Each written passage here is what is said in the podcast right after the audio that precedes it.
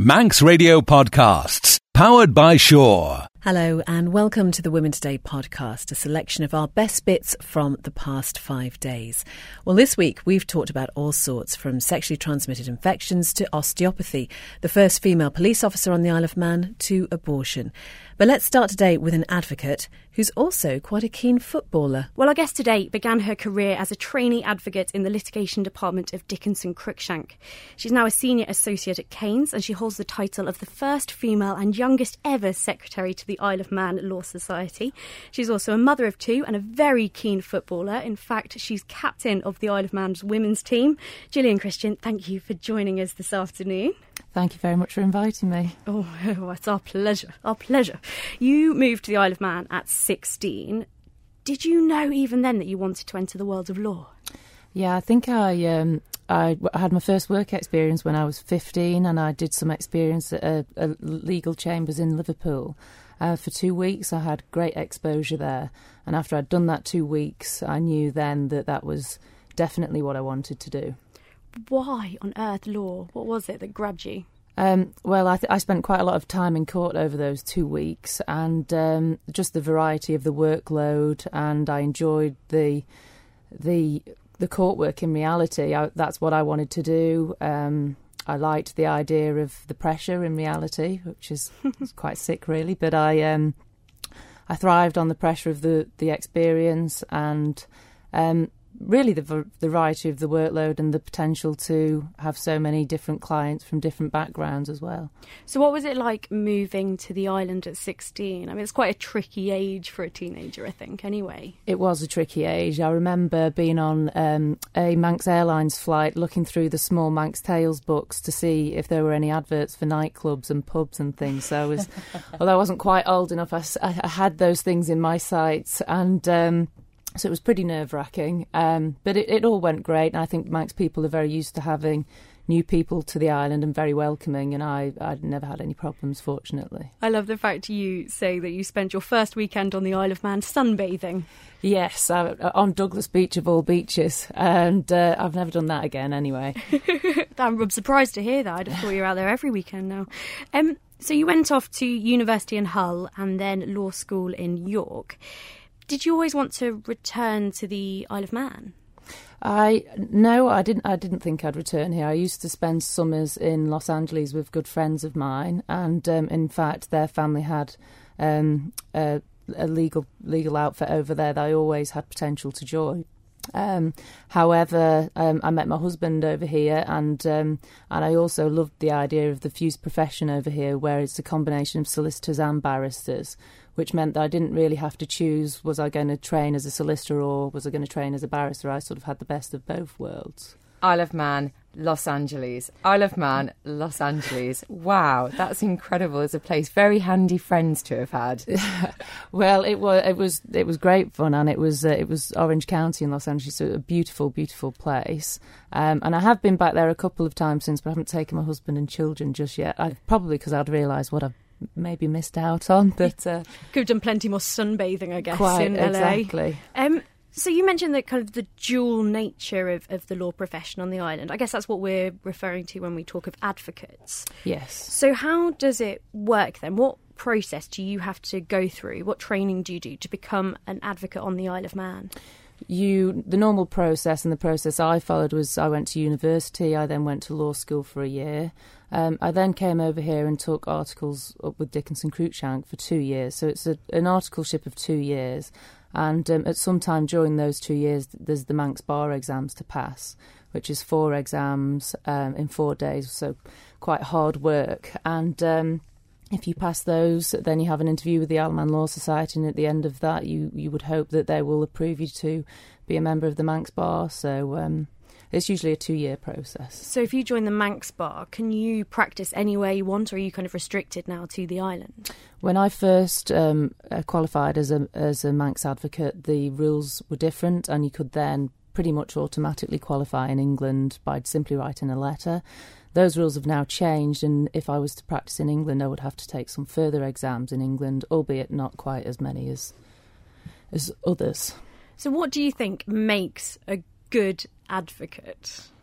Um, I think a lot of it is about client communication, keeping in touch with the client, knowing exactly what outcomes the client wants, and keeping them up to date as to where you see the matter going. Obviously, in terms of advocate, you have to be quite prepared in terms of your um, court appearances, so preparation is key, and knowing when to to shut up, frankly, which is probably what I should use now. That's a lesson we could all learn, I think, actually. um, I always think when I when I speak to people who are advocates or lawyers or people studying law, that so many people must get into it because they watch courtroom dramas and they love the kind of big speeches to the jury at the end. Do you ever get to do that in real life? It's definitely not like it is on television, but I have to say I've had a couple of hearings recently where we've we've had some fun, but not not to that extent. You know, we occasionally can stand up and object to something, but it but it's normally frowned upon and it's all fairly friendly, uh, which I guess is probably a good thing, but not quite as exciting. But you do get to wear a wig and gown. Yes, I, I, I quite enjoy that, sadly, every now and again. well, alongside being a successful advocate, you are also a very keen footballer, as I said. So, how did you start playing football? Um, I moved when I moved back to the island after university. I'd always played hockey at um, at university, and I was fortunate enough to watch the opening ceremony of the NatWest Island Games. I think in two thousand and um, I, my father and I were watching it, and I said to my dad, "Oh, this is looks such a great event. I'd really like to get involved." But hockey wasn't part of the NatWest Island Games at the time, so I joined a local football club gymnasium, and um, and that that was it really. Two months after that, I was in the in the Island Games, and I didn't know all of the rules, but I uh, I got by just. but two months of training, and suddenly you're representing the Isle of Man. You must be quite good. I I my I have two brothers, and my oldest brother was a very, very good footballer. And he and my father used to practice in the back garden, and I was the cone so um, I spent a lot of my childhood being the cone. I think that meant that I probably picked up some tips in reality. So um, although I'd never played properly before, I'd been in the garden a long time. That's such an amazing starring role on the pitch as the code. Well, we are going to talk about your sporting accolades a little later in the programme as well, and particularly your legal work and how it relates to what you do in sport. But for now, tell me what happened when you received a red card in Rhodes. Okay, um, so we I was captain at the time, and for for some reason the referee wanted to talk to the captains as opposed to the team managers, and we were in a bronze medal playoff, so um, for the first time, so the best we'd ever achieved. So we were all very nervous. Unfortunately, both teams turned up. It was the Isle of Man and Åland and we had the same colour kit. And because of we were classed as the home team, we had to change kit. But we didn't have a spare kit with us, and um, we didn't have a spare kit back at the hotel either. Each player had their own kit. So um, I tried to plead with the opposition captain for them to change their kit because they had a spare kit with them. NatWest Island games being the friendly games, etc. Anyway, the the captain refused to to let us borrow their kit. So um, the referee said, "Well, if you don't, you know, if you don't change kit, you sacrifice the game." So he said, "You either change kit or play in these bibs," and handed me this dirty, dusty old bib. Um, and at the time, it was about forty-five degrees in Rhodes, and a lot of our young players were quite body conscious. So to wear just a bib and a bra was not acceptable to most, and of course, in the heat, it wasn't wasn't the best idea. So uh, anyway, eventually I had no choice, so I had to take this bib. But in, in temper, I threw the bib at the floor and said, "This is supposed to be the friendly games." Blah blah blah. Um, I went then and did my warm up and was called five minutes later. My manager said, "Jill, you you better get back to the referees' room. He's giving you a red card." I said, "What for?" He said, "Apparently you threw the bib at their captain." I said, "No, I didn't throw it at her. I threw it at the floor." And um, anyway, in comes Tim Glover, unbeknownst to me, who decides to to play this live on radio, and I was pleading with the referee, "Come on, I, I didn't throw it at her. Bring the captain in, and, and you can ask her. I'm sure she'll." Sure, she'll agree with me. Fortunately, she did, and she accepted I hadn't thrown it at her, and he changed his mind. But the the headline in the paper was bras, bibs, and brawls and there was a picture of the team um, wearing these dirty bibs, and I refused to go on the picture. And um, and as I said, fortunately, the referee did change his mind. And fortunately, I was quite civilised in my discussion with him to get him to change his mind because it was all aired live on Manx Radio. my parents and husband at the time were absolutely worried about me, and uh, and we lost the game. But it was it's a it's a good story. Are women right to talk about and shout their abortion tales? Well, we're asking that now because since Friday, women have been sharing their experiences of abortion on social media using the hashtag #ShoutYourAbortion. Now, abortion activists say it's to speak out against the stigma and misinformation that still surrounds that procedure.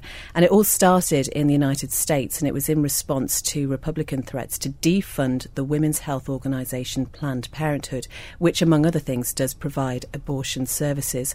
More than 70,000 people have tweeted hashtag shout your abortion since Friday, and here are just a few examples of what they've said. My abortion was in 2008. It saved my life and allowed me to escape an abusive, emotionally and physically violent man. Hashtag shout your abortion. I had an abortion at 17. Not a hard decision to make, but a very hard one to cope with alone. It could have been much easier without the stigma. Hashtag shout your abortion. Hashtag shout your abortion. I was 11 and raped. Go ahead and tell me I'm in the wrong, but not the 36 year old man who did it. Go on, I dare you. So today we're asking not if these women were right to have abortions, but should people use their personal experiences to make political points? It's interesting, isn't it, Kate Jo? I think um, we did have trouble talking about this down in the office because it's it is an incredibly difficult subject, isn't it? I was actually quite shocked at how much just the three of us struggled to talk about this topic. I think, you know, over the last nine months that we've been doing this programme, we have talked about all sorts. I don't think there's anything that's made us too uncomfortable, apart from maybe Joe's comments about sex robots. but um, I think it was really, really striking how we all kind of shut down a little bit talking about abortion. And we were all really, really ste- stepping on eggshells, trying not to offend each other. And I think that's the point, isn't it? I always worry when talking about something particularly so sensitive. I always think you don't know anybody else's experience. It's not something that people want to talk about openly, particularly. There is still a stigma um, surrounding it. And, and from my point of view, I, I do worry a lot about offending people unintentionally. Yes, and I'm very honest, as you know, about most things. Um, I've been very honest about postnatal depression, and that was a subject that not many talked about before. And now, obviously, everyone seems to be a lot more open about that. Um, and I think we're now getting to a stage where maybe we are starting to be about more open about our own personal experiences. This is one for sure that I'm not so sure I would be so open about. I think the thing about abortion as well is when, as soon as you start to talk about it, it is wrapped up in so many other parts and, and facets of our society. It is, of course, wrapped up with religion and politics and all these other bits of our world. When, as soon as we start talking about it, we kind of treading around all of those things as well. So, what do we think about this campaign then? Um, these women using their own experiences to well, shout their abortion tales. I think these women are incredibly brave, firstly. But when it comes to using your personal experience to make a political point, I really think politics is personal. And I think go for it. If you have a personal experience that has got you to a decision, then yeah, you, you should talk about it and put it into some sort of um, context of why you've made that political decision. I do wonder if it would help the votes in any way in a political statement, though, because you're being quite contrary, aren't you? But then again, most political arguments are contrary anyway. Um, but I do see that people are going to be very I, I, welcoming, I suppose, of being so open and honest. Um, I, I, don't know. I, I'm finding it, as you say, it's a difficult one to discuss. I think it's uh, possibly one of the last things that potentially has the ability to shock people, maybe.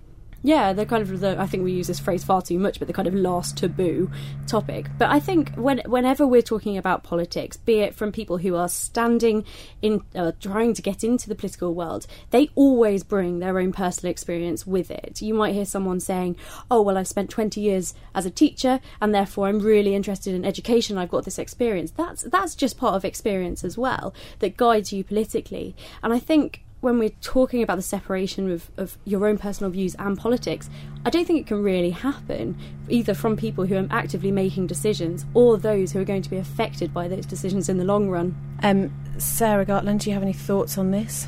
My only point would maybe be that whilst it's very, it's acceptable to talk about your own experiences of it, you don't know what the person you're talking to's been through. So whilst you're maybe happy with it, it could be completely against them and be really offensive. And I suppose it does have the potential also to really upset people, as you say, depending on their, their own experiences. It is a it's a really tricky one. And um, we've got a comment, Kate. We do on Facebook. Uh, Susie says, "Don't like the phrase abortion activists, but I certainly don't think that women should be stigmatised for having had an abortion for whatever reason. It's nobody's business but their own, and if they then choose to use that experience to shame the hardline bigots passing law which promote anti-choice legislation, then that too is their business. I'd be interested to know where our government stands on abortion rights." Well, to end today's show, what we thought we'd do is we'd ask our guests, Sarah Gartland and Lisa Young from the Manx Osteopathic Clinic, um, for some top tips when it comes to posture and looking after ourselves. I tell you, every time I say the word posture, I do literally sit up straighter. It's like one of those, maybe I've been hypnotised. Is that what you've done, Sarah? Yeah? You hear the word posture? I might have done. Yeah, yeah. So let's we'll, we'll talk about some scenarios in a minute. But in terms of the way that we should just be sitting, the way we should be holding ourselves, is it just sit up straight and shoulders back and all that? Of sorts. Unfortunately, if you just if it's sit up, shoulders back, you might be extending through your low back, which could have knock on effects. So it's it's about stacking everything up so that it's correct for your spine. Oh right. Um, David texted in to say young ladies used to be taught deportment at finishing school. Does that help? Absolutely, yes, it does. So we should all be wandering around with books on our head it certainly wouldn't do any harm as long as it's a gentle book and a small book, not a real thick one. I've never actually seen anyone do that though. I can do it. I can do it. Yeah. Downstairs, yeah. competition I'll do time. It. I'll happily do oh, it. competition. Oh, right, I can do it. I've got a whole set of Britannica encyclopedias. That might now, give you a headache. uh, we do hear all the time, Lisa, that our sedentary lives really bad for our backs. Um, but you know what? Loads of people we can't afford the um, avoid the fact that we do spend most uh, part of our day sitting at a desk. So, what would you recommend to try and help with that? A lot of the time it is how your desk is set up will really change the way it will affect you. Um, if you've got it straight, as long as you've not got um, a lot of it comes down to ergonomics. It's a, sort of a big word, but it does come down to how you're sitting. If you're sat with possibly a, a lumbar support and um, with uh, the screen straight straight ahead of you, um, and so you've got a bit of support on the forearms as well, so you're not just dropping your your elbows down um, and letting your uh, shoulders sag. So having it almost bringing it forward, um, and also having making sure that the mouse is not too far away. It's it's trying to keep it as even as possible as well, and keeping it almost straight, so you're not just leaning to one side. And should you be getting up every now and again and having yes, a big old stretch and definitely. sort of wander around? Movement breaks is the best thing. I wish we had a camera in here because you doing all the actions that go with it is is brilliant. um, what about children, Sarah? Um, what can we do to make sure that they're as healthy as possible in terms of their bones and muscles because um, you know a lot of them carry bags to school on one shoulder, sort of like hunched over to one side. Should we be telling them to stand up straight? Absolutely. In fact, I'm just having this with my nine-year-old at the moment who keeps standing up and his shoulders are so round, and at the moment all he keeps hearing is shoulders. Generally, with children, they will always go for a bad posture. So you need to try, if you can, to make sure that they are standing up straight. If they are carrying a heavy bag, don't let them do it on one shoulder. It needs to be a rucksack. I know that's not the cool thing to do, but I'd have a rucksack on them. Make sure both the, both the straps are in and that they're standing up straight if you can. Um, we talked a little bit about pregnancy earlier. Top tips during that time when uh, your back is clearly under a lot more strain. Again, I suppose posture and heat. I found a hot bath the best thing in pregnancy. Muscles absolutely love heat. So if you are struggling, especially when pregnant, and people don't of, often want to be touched and they will be aching, they will be sore, hot bath. Is there anything that we should be doing at our youthful age? I'm looking around the whole room here, Jim, yeah, um, just to make sure that we avoid problems when we're older prevention if you can. Um, I would be going to yoga, Pilates, gentle exercise. I think people like to do the real heavy road running. I'm going to go and do 100 miles and then finish off. Don't stretch, don't take things back to normal. If we can try and look after our muscles as well by trying to put in some stretching, it will help. I just pointed out that you've got your cro- your legs crossed there, Sarah, and I'm always told that we should never cross our legs. So, what's your thoughts on that? I've never really, I've never really had a problem with people crossing their legs. I find it really, really, really comfortable. Um, if you've got a hip problem, I might suggest that you don't. But if there's no joint problems, you can sit how you want, really, if it's comfy. And just finally, at what point, you know, should people think, okay, I need to, to go and get some proper help for, for this? Generally, I would say, as a rule of thumb, if you've had a problem for more than five days, it's definitely worth getting it assessed because otherwise compensation's going to start. Women Today, brought to you by CityWing.com for your next flight away. Last week, we received a message from the Isle of Man Constabulary which said it has been saddened by the news of the death of Margaret Corkhill earlier this month. It continued Margaret was highly regarded in the Constabulary and had the accolade of being the first female police officer recruited on the Isle of Man. She was selected into the force in, in September 1967 and passed out of training in May 1968.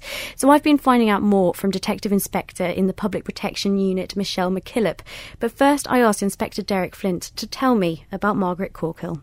She was a very special lady, and uh, in one particular respect, she was a very notable lady as well, uh, because she was the first female officer in the Isle of Man Constabulary.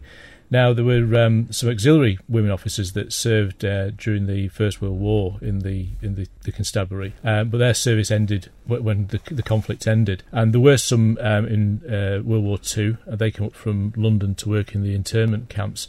But the, after that, there was a there was a huge gap um, before women started to serve in the constabulary. And that was the 1960s that she came along. It was, yeah. Uh, Margaret was working for the police. She was um, a secretary at Ramsey Police Station, uh, and there was also a, a, cadet up there at the time called uh, Pat Moss. Now she was serving around the same time that, that Margaret was uh, sworn in, uh, and Pat actually became a constable um, when she reached her 19th birthday a short while later. So it all happened at once, really. I think it's interesting because Margaret actually had to wait until the regulations were changed to set out the pay and the conditions for female officers because it was that new. It was that new, and it, it's it's crackers when you think that today um, female officers make up such a large part of of the uh, the constabulary and, and, and, constabularies in the UK. But it was a long time coming, and um, I suppose in the same way that there are still certain aspects of the armed services that are still debarred to, to women it's, it's still not cracked yet as a as an equality issue. Do we know what the statistics are like on the Isle of Man for uh, representation, Michelle? In the UK and Wales, we've got 27.9% of police officers are female. On the island, we're slightly above that, 28%. I know it's 0.1, but it's, it's that little bit more above the UK. uh, so 28% of our officers are female, um, and quite a proportion of those are, are, fairly recently recruited as well. So we've got quite a lot of young females within the force. Do you think there's a difference between your male colleagues and yourself of how you're treated, how you're looked at, I suppose? Potentially from the public, maybe. Females do have the benefit of being able to calm certain situations down without antagonising or having another male presence. So, you know, if you've got two drunk males on the street, sometimes a female officer could be best to, to go and interact with those people likewise, you know, two females fighting, generally a male might might be more uh, of benefit. So I don't think there's any massive difference to, to how we're treated, if I'm honest. And I think within the organisation itself, certainly from my experience, there's no massive gaping gaps or, or issues within the constabulary. I think where the organisation do need to maybe have a look at things is is where you know there might not have been a thought that certain officers are female that maybe want to apply for specialist roles. So, in order to do that, it would be maybe encouraging to ensure that females are accommodated within changing rooms and that sort of thing. So, that's the sort of thing that I think the organisation are now aware of, uh, and moving forward, will will be addressing these things. I think, yeah, I mean, certainly in my time, I've been, I've been with the, the Constabulary since '98, and and um, I, I, ran the recruitment side of things and training for for a number of years. Uh, one of the big fundamental changes when we moved to on island training because I certainly know um, I spoke to a number of uh, potentially really good candidates back in the day when I was I was running that side of the business who just couldn't handle being 15 weeks away from the family. I mean, some of them had young kids, and it just wasn't practical. It wasn't logistically uh, an option for them. So we, that's helped an awful lot, and it's those subliminal things that that actually you, you don't look at as immediately as a, as a bar to somebody joining, but they are hugely impactful. So once that uh, opened up, then we, we saw uh, more female officers being interested in uh, in in joining. And one of the, the great things for me is over the past few years, um, we had a little bit of a, a, a dip. Uh, Carolyn Kinrade, she she retired a few years ago, and she retired as a superintendent, and she was the first female officer to be promoted above the rank of constable. Um, and then there was uh, there was Inspector Helen Mason as well, and we we had a, a number of years where it was just a, male oriented um, atmosphere above the rank of sergeant. That's now changed with with Shell. We have Kath Bradley who runs uh, runs Douglas things are starting to improve, and, and that's been a real game changer because, without a doubt, uh, there are subtleties in terms of the way that women think compared to men think, and it just changed the dynamic for the good at a command level. So I, am looking forward to to, to seeing um, more colleagues sat around the ins- inspector's table, um, like Michelle, because they are a breath of fresh air. Just finally, then, how important do you think it is that we keep people like Margaret Corkhill, like some of the other women around her, in mind? These notable figures who, who really have paved a way for people like yourself, Michelle. Yeah, absolutely. It's it's it's significant this year as well because uh, throughout England and Wales, I don't know if you're aware, but we're celebrating 100 years of women in policing this year. And it is important that we remember these people. And it's important as well as to recognise that a lot of women who have achieved senior ranks um, have paved the way for, for the likes of myself because we've got, I think we've got 13 inspectors within the constabulary and three of those are now female. Mm. So you know, it is. We are moving forward and we are moving upwards, but it's um, it's a slow process, um, and and I don't think it's through any fault or error of anybody in particular or any organisation. It's just the way it's been, mm. and it just takes time to change these things. Do you think we'll ever have a female chief constable? I think we will. I'm sorry. well, we joke apart. I mean, you know, Michelle's got uh, 15 years service to, to, to do yet, and um, I, have uh, I've worked with Michelle for a long time. I've got an, an, awful lot of confidence in her abilities. There are some very very bright, um, very well educated um, women in the in, in the Isle of Man Constabulary. I, I, I think it's I think it's inevitable. Michelle MacKillop and Derek Flint from the Isle of Man Constabulary talking to me there. And Chief Constable Gary Roberts says, I had the privilege of working with Margaret. She was a kind, decent, and compassionate woman who exemplified all that is good about the constabulary. She was well known, much liked, and widely respected across the whole community, and I am sure that many people will have fond memories of her. Everyone in the constabulary is thinking of her family and friends at this sad time. Now, as I mentioned a little bit later on today's show, we're going to be talking about a service called Golden Memories, which basically sees the Isle of Man Alzheimer's Society and Manx National Heritage working together to encourage people with dementia and their carers to talk about their memories. Our guests are Katie King, who's the Community Outreach and Learning Support Officer for Manx National Heritage, and Susan Walker, who's a dementia support worker with the Isle of Man Alzheimer's Society. And as Susan, first of all, your mum was diagnosed with Alzheimer's back in 2010. She died three years later. Can you just tell us what that period of your life was like? Extremely difficult. It was um, seeing a person who'd been very lively and energetic just fade away because as her brain deteriorated, there was less that she could do. Um, and towards the end, for the last month of her life, she was on end of life support. So she was just lying on a bed with chemicals being pumped into her, and uh, it just wasn't the same person, and you just saw her fading away. How much did you know about Alzheimer's before that happened to her? to be quite honest, nothing.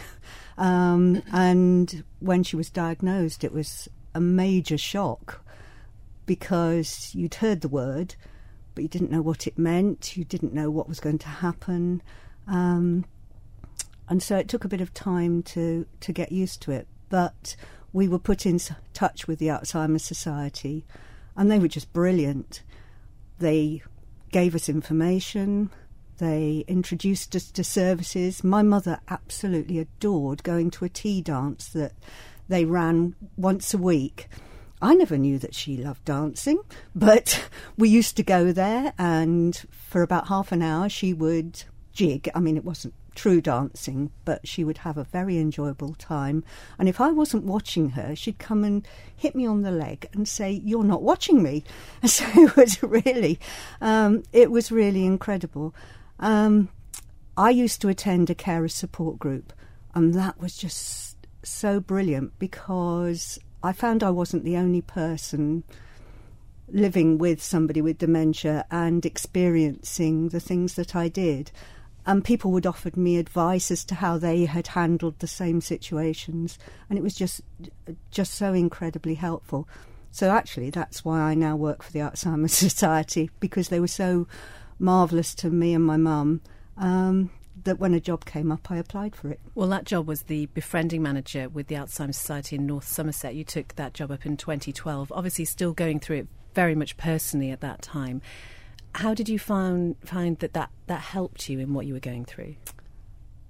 It was because I could actually work with other carers um, and share with them my experiences, and they could share with me their experiences. But I also wanted to give back some of the help that I had been given with my mother and that she had been given. How well do you think people understand things like dementia and Alzheimer's? Unfortunately, not very well.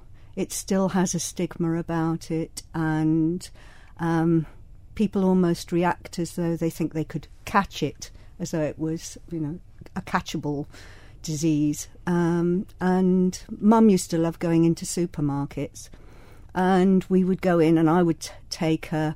She loved buying her bottle of wine. she always headed for the wine aisle.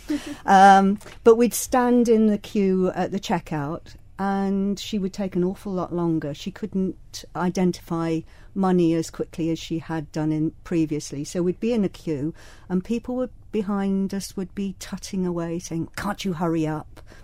And it's you see those sort of reactions quite frequently because outwardly people look quite ordinary, normal people.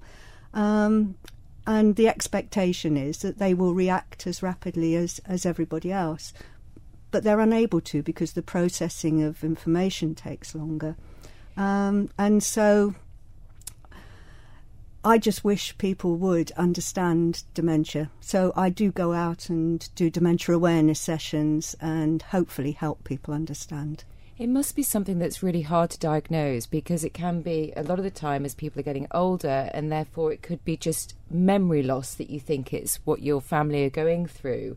Would you say that that was something that you ever thought that maybe it's just mum's got a bit of memory loss or? Yeah, it started in that way, but then it she started repeating herself. So she'd ask me a question and I'd give an answer, and five minutes later she'd ask exactly the same question. And so initially you start saying, but you've already said that. And she would look quite anxious and say, no, I didn't. But as it kept on, you became very aware that there had to be some some problem, and so I went with her to the GP. Although that took us a couple of visits before the GP decided that maybe there should be further investigations. Well, Susan, you um, moved over to the island after your mum died. What brought you over here? Ah, um, my mother-in-law has lived on the Isle of Man for over thirty years, and we're her only family. So she asked if we would move over. So we came over, and at the same time, the Alzheimer's Society opened an office in Douglas. Very coincidentally, um, and I applied for the post of dementia support worker, and wonderfully was given it. Well, we'll be talking um, a little bit more about what you do later, Susan. But we're also joined today by Katie King, who was uh, born and educated here in the Isle of Man. Um, Katie, you went to study history at Liverpool. You did an MA then in museum studies. I love this. You say you always had a passion for history and were stubbornly determined to use your degree as part of your career. Why was that? Well, when I really remember when I was at Liverpool in particular, we had a, a, careers day in, in the third year, the final year, when it's everything's getting serious and there was you know was accountancy firms and law firms and banks and there was literally nobody there that was talking about history or heritage and i was thinking well i've just done three years doing what i love which is history surely there must be a career for in that and um, someone said, "Oh, teaching. Of course, you could do teaching. Go and do go go and go and do history teaching." And I thought, "Well, okay, but surely there's something else." And right in the corner of this room, there was one one lady sit, sitting in a cardigan and um, with no one around her, and she was talking about museums. And I said, "Oh, of course, that's obvious." Um, that's that's a career I can, I can have where I can celebrate history every single day. And obviously, being from the Isle of Man, I've always loved Manx National Heritage. And I genuinely believed that now I'd made this decision, somebody would just write me a letter, probably the V&A in London, would write me a letter and say, Oh, Miss King, you must want a career, you want a career in heritage, could work for us. And I was genuinely shocked that that didn't happen. And then to discover that actually working in museums is one of those, the most competitive jobs in in Britain. Um, you know, every job that comes up, there's hundreds of applicants. So um, I then p- discovered it was very difficult and had had to maintain my stubbornness for a good two um, two years of volunteering and temporary contracts and all sorts of things until finally, hurrah! I got a paid job in in museums. Well, you worked for a while in Grasmere in Liverpool before coming back over here to work at Manx National Heritage. And I just wonder how it felt getting a, a, job in the field you wanted on the Isle of Man, because as you say, those jobs don't really come up all that often. Yeah, and I was so lucky. I always say this. I was very, very lucky. I was working in National Museums Liverpool as a assistant curator of transport. Um, I was looking after trains and trams, which probably isn't my expert area, and it was maternity post cover. And I was actually just thinking, right, I'm about to run out of job. I need to move anywhere in the country to find somewhere. And out of nowhere, a job came up on the Isle of Man as a trainee assistant curator. Brand new post. Um, they, to my knowledge, they hadn't recruited at Manx Heritage in the curatorial section for about ten years. Um, and I thought I couldn't believe it. I couldn't believe it. So I applied for the job and had everything crossed because I thought oh, I could come home, I could live with my mum and dad and save loads of money. It'd be amazing. And and I was so lucky because I did get that job, and I know there's a lot of applicants. I'm sorry about that for everybody else. Um, yeah, and then I, I came home and haven't really looked back. That was 11 years ago, and I, have done all sorts of different things at National Heritage, but just so lucky that that job came up at that exact time I needed one. Well, now you are the Community Outreach and Learning Support Officer. You took that particular role up in 2009. What is it you actually do? My job is commu- is in community learning, so I sit within the um, education team of Manx National Heritage. I say team, there's just two of us, me and my colleague Anthea. Um, and my job is to inspire local people with the heritage around them. So um, I can be doing everything from um, planning big brownie adventures where we um, pretend that a ruby's been stolen from the Manx Museum and we invite 200 girls in and the police to solve that mystery, to working in care homes, um, doing reminiscence sessions.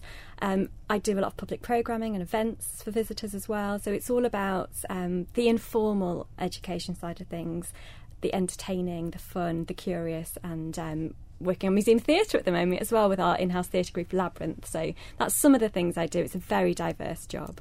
Well, talking about reminiscence, then this is where Golden Memories comes in. We are going to be talking about it in much more detail later, but can you give us a brief overview, Katie, of, of what it's all about? Yeah, so I've been when I when I took over the job in 2000. Sorry, when I took on the job in 2009, one of the the biggest things I was asked to do by care homes was, oh, can you offer some reminiscing, some reminiscence sessions? And I didn't really know what that was, so I looked into it a lot. So we can talk more about that later. But um, I'd met with Susan um, last year, um, mid last year, just just when she, she moved to the island, and she asked whether Manx National Heritage might be amenable to supporting these golden memory sessions, which are um, object handling sessions using objects from our collections and, and photographs from our collections to run um, happy dementia friendly sessions. And I said, well, that's really funny, Susan, because that's that's what I've been doing already. But taking taking it out into care homes and how much easier actually if you came to us. So we we had a we had a trial in October last year that ran right through to, to now, and and we've enjoyed it so much that we're we're trying to um, get get more people to get involved because we absolutely love it. And we're talking about sexually transmitted infections as a strain of the STI gonorrhea, which doesn't respond to antibiotics, has been discovered in the north of England. It's been dubbed super gonorrhea, and a national alert across the UK has been issued after 15 cases were confirmed. Here's Ed Oldham with the details. The outbreak was first detected in Leeds in March. It's since spread, with cases reported in Macclesfield, Oldham, and Scunthorpe. Public Health England has detected 15 cases so far, all involving heterosexual patients. Medical experts say the implication is that there's a lot more of the strain out there and it needs to be stamped out as quickly as possible. Gonorrhea is the second most common bacterial STI in the UK after chlamydia. And Sky's health correspondent Thomas Moore says doctors fear it may have spread. There is this feeling that uh, although there are only 15 confirmed cases, there are many others that have yet to be diagnosed. The problem with gonorrhea is that uh, you don't always get symptoms, and of course, unless you know it, you can't be taking precautions. So, is there reason to be worried here on the Isle of Man? Well, this morning I went to the genitourinary medicine department at Nobles Hospital to find out, and first asked Senior Health Advisor Amanda Dawson to explain exactly what the infection is. Gonorrhea is a sexually transmitted infection um, that is caused by a bacteria called Neisseria gonorrhea. Generally, it can cause symptoms of, um, in males, they might have some pain when passing urine, they might notice some um, discharge coming from the penis. Females might notice some discharge or perhaps some pain, uh, you know, in the lower abdomen. But that's not always the case. Um, some people have it and have no symptoms whatsoever. How serious is it long term? Like chlamydia, gonorrhea can cause long term complications such as pelvic inflammatory disease in females, long term chronic pelvic pain, and in males, you can get um, chronic testicular pain. So, if it's left untreated, it can have quite serious consequences um, for people. So recently we've heard in the UK of super gonorrhea.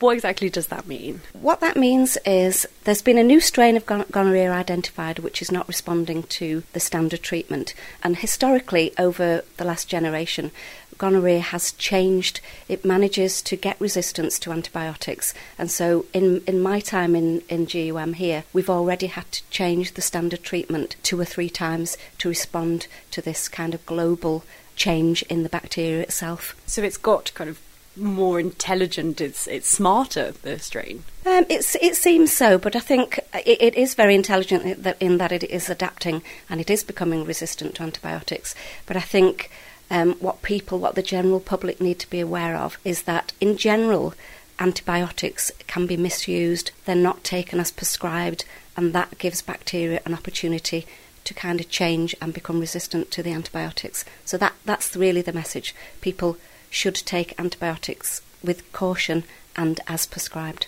Have you seen any patients with supergonorrhea here on the Isle of Man? Uh, no, we haven't, um, but that doesn't mean it won't happen. The cases that have been identified are in the north of England.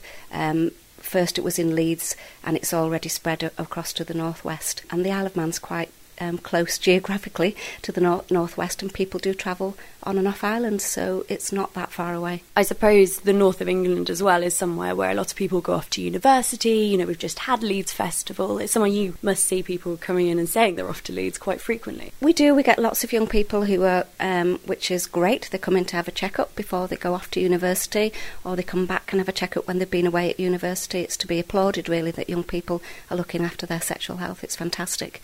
However, what we would say is if you're going to go away to university or you're going away to any of the festivals, please prepare yourself for going away and think about your sexual health. And, and we promote condom use because gonorrhea is a preventable infection.